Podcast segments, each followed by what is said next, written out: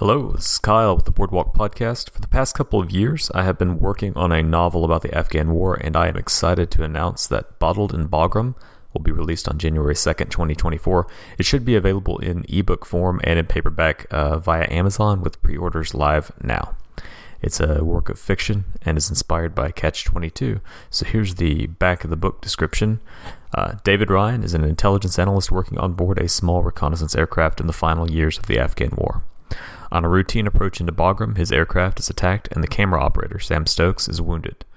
While the crew works to conceal their whiskey smuggling operation, the commander vows revenge, and the full might of U.S. aviation and intelligence is unleashed to find the shooter. Bottled in Bagram follows the aviators of Task Force Daytona as they fight their own individual conflicts amid the failing Afghan war.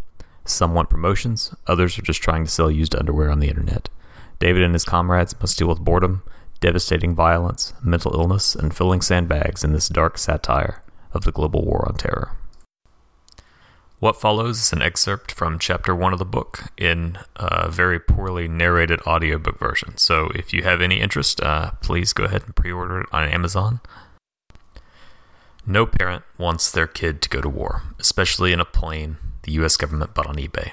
By the time the Afghan war really got going, the available planes were simply too fast to perform the mind numbing task of staring at people, places, and rocks for hours on end.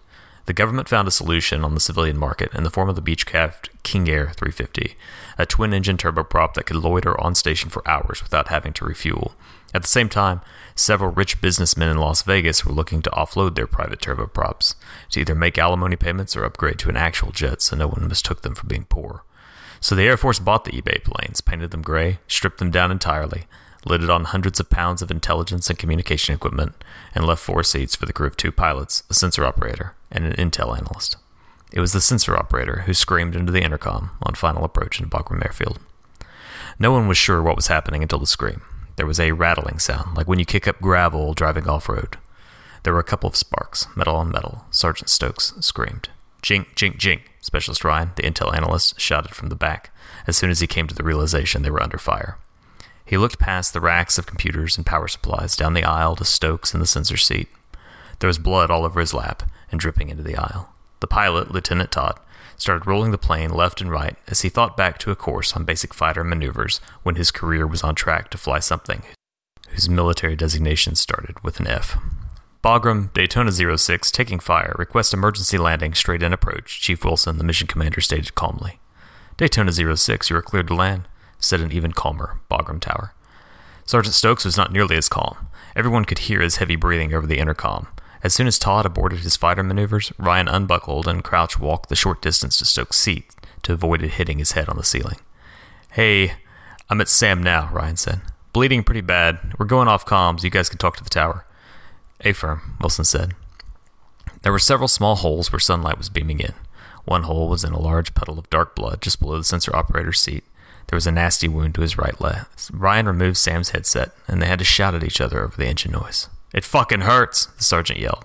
Yeah, no shit, Ryan yelled back. He felt around for a lump in the ankle pocket of Stokes' flight suit that would indicate a combat application tourniquet. Bagram Command required all soldiers to carry a cat in their ankle pocket, just in case. Where's your cat? I don't carry that thing, man. Fuck me either, Ryan said. He put his headset back on. You guys got a tourniquet? Ryan asked the pilots. No. They both responded in unison. Check the first aid bag, Lieutenant Todd said. Ryan moved to the back of the plane and found the nylon bag with the red cross on it. He assumed it had never been opened, but inside he found several dozen airplane bottles of various high end Kentucky bourbons, loaded spare magazines for M9 pistols, and a couple of Red Bulls. You're fucking joking, Ryan said on the intercom. It's just booze, damn tail nine, he said, referring to the last digit of the tail number. Of all the fucking days to be on tail nine. Tail 9 was a closely guarded secret among certain members of the U.S. Army. The plane was used to store contraband so that if it was found by the high ranking people, everyone would have plausible deniability. A lot of people came and went during missions and maintenance. Anyone could be hiding whiskey in plain sight. Ryan made his way back to the sensor operator station and took off his belt. It's Tail 9. There ain't a cat, he shouted to Stokes. We'll use my belt. Ryan wrapped the nylon belt around Stokes' upper thigh and cinched it down to make a tourniquet. Hang in there, Ryan yelled. Stokes was still breathing heavily when the plane cleared the perimeter of Bagram and made its way over the runway. Ah, we're fucked, Stokes yelled. You'll be fine. No, I mean, yeah, my leg's fucked, but we're fucked. Todd don't know about Tail 9. Stokes was right. Lieutenant Todd was commissioned, and worse, Air Force.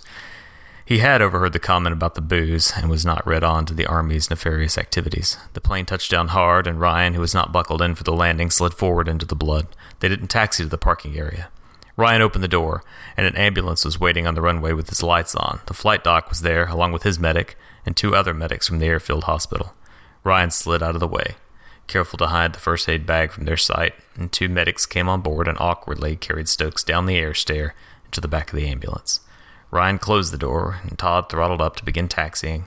Chief Wilson gave the 25 year old Stokes a thumbs up from the commander's seat, and the sergeant saw it and saluted unenthusiastically from his new spot on a stretcher.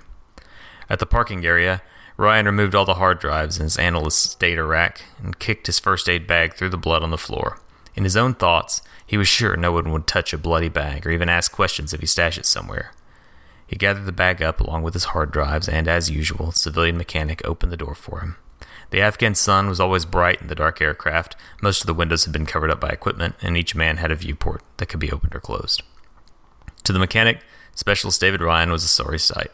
His flight suit was covered in blood, and so were his hands. Splotches on his face made him look more like a trauma doc than the tall, lanky, blond haired college dropout he was. There was no fist bump today, the usual greeting for returning aircrew. The mechanic looked troubled an unusual mood for someone who looked like Jerry Garcia in the 1980s and was generally always pleasant. At first, Ryan thought maybe the blood now trickling down the air stair was the cause of the mechanic's troubles, but then he remembered someone would have to fix the fuselage, which shouldn't have any holes in it. Rough day? asked the mechanic. Ryan just gave a half smile and held the bloody bag of contraband closer. Chief Wilson was the next guy to get off the plane. Sam gonna be okay? he asked. I hope so, Ryan replied. Drop that bag in the dumpster behind the mail shack, Wilson said, and gave Ryan a pat on the back. I'll handle the lieutenant. Ryan said nothing and began the walk back to flight operations office before Todd deplaned. There was no one to greet him on the way. The dust covered tarmac stretched to the razor wire wrapped perimeter, and beyond that, to some asshole with a machine gun. The sun was just past its peak, and the afternoon in June would be sweltering. The shipping container turned mail room was just outside flight operations, so Ryan made a trip around the back to the dumpster, looked for spies, and threw the bag inside. It was night shift's problem. Flight ops was unusually quiet. They had no doubt heard the news, and the Air Force captain manning the ops desk had nothing to say except, You okay? I don't know, Ryan said, made a gesture that confirmed his statement. He walked up the metal stairs to the second secured, top secret clearance only floor and transferred his hard drive data and awaited the debrief. Sorry, said the analyst manning the intel desk. Ryan shrugged. Chief Wilson and Lieutenant Todd walked in and gathered around the large map table for the standard mission debrief.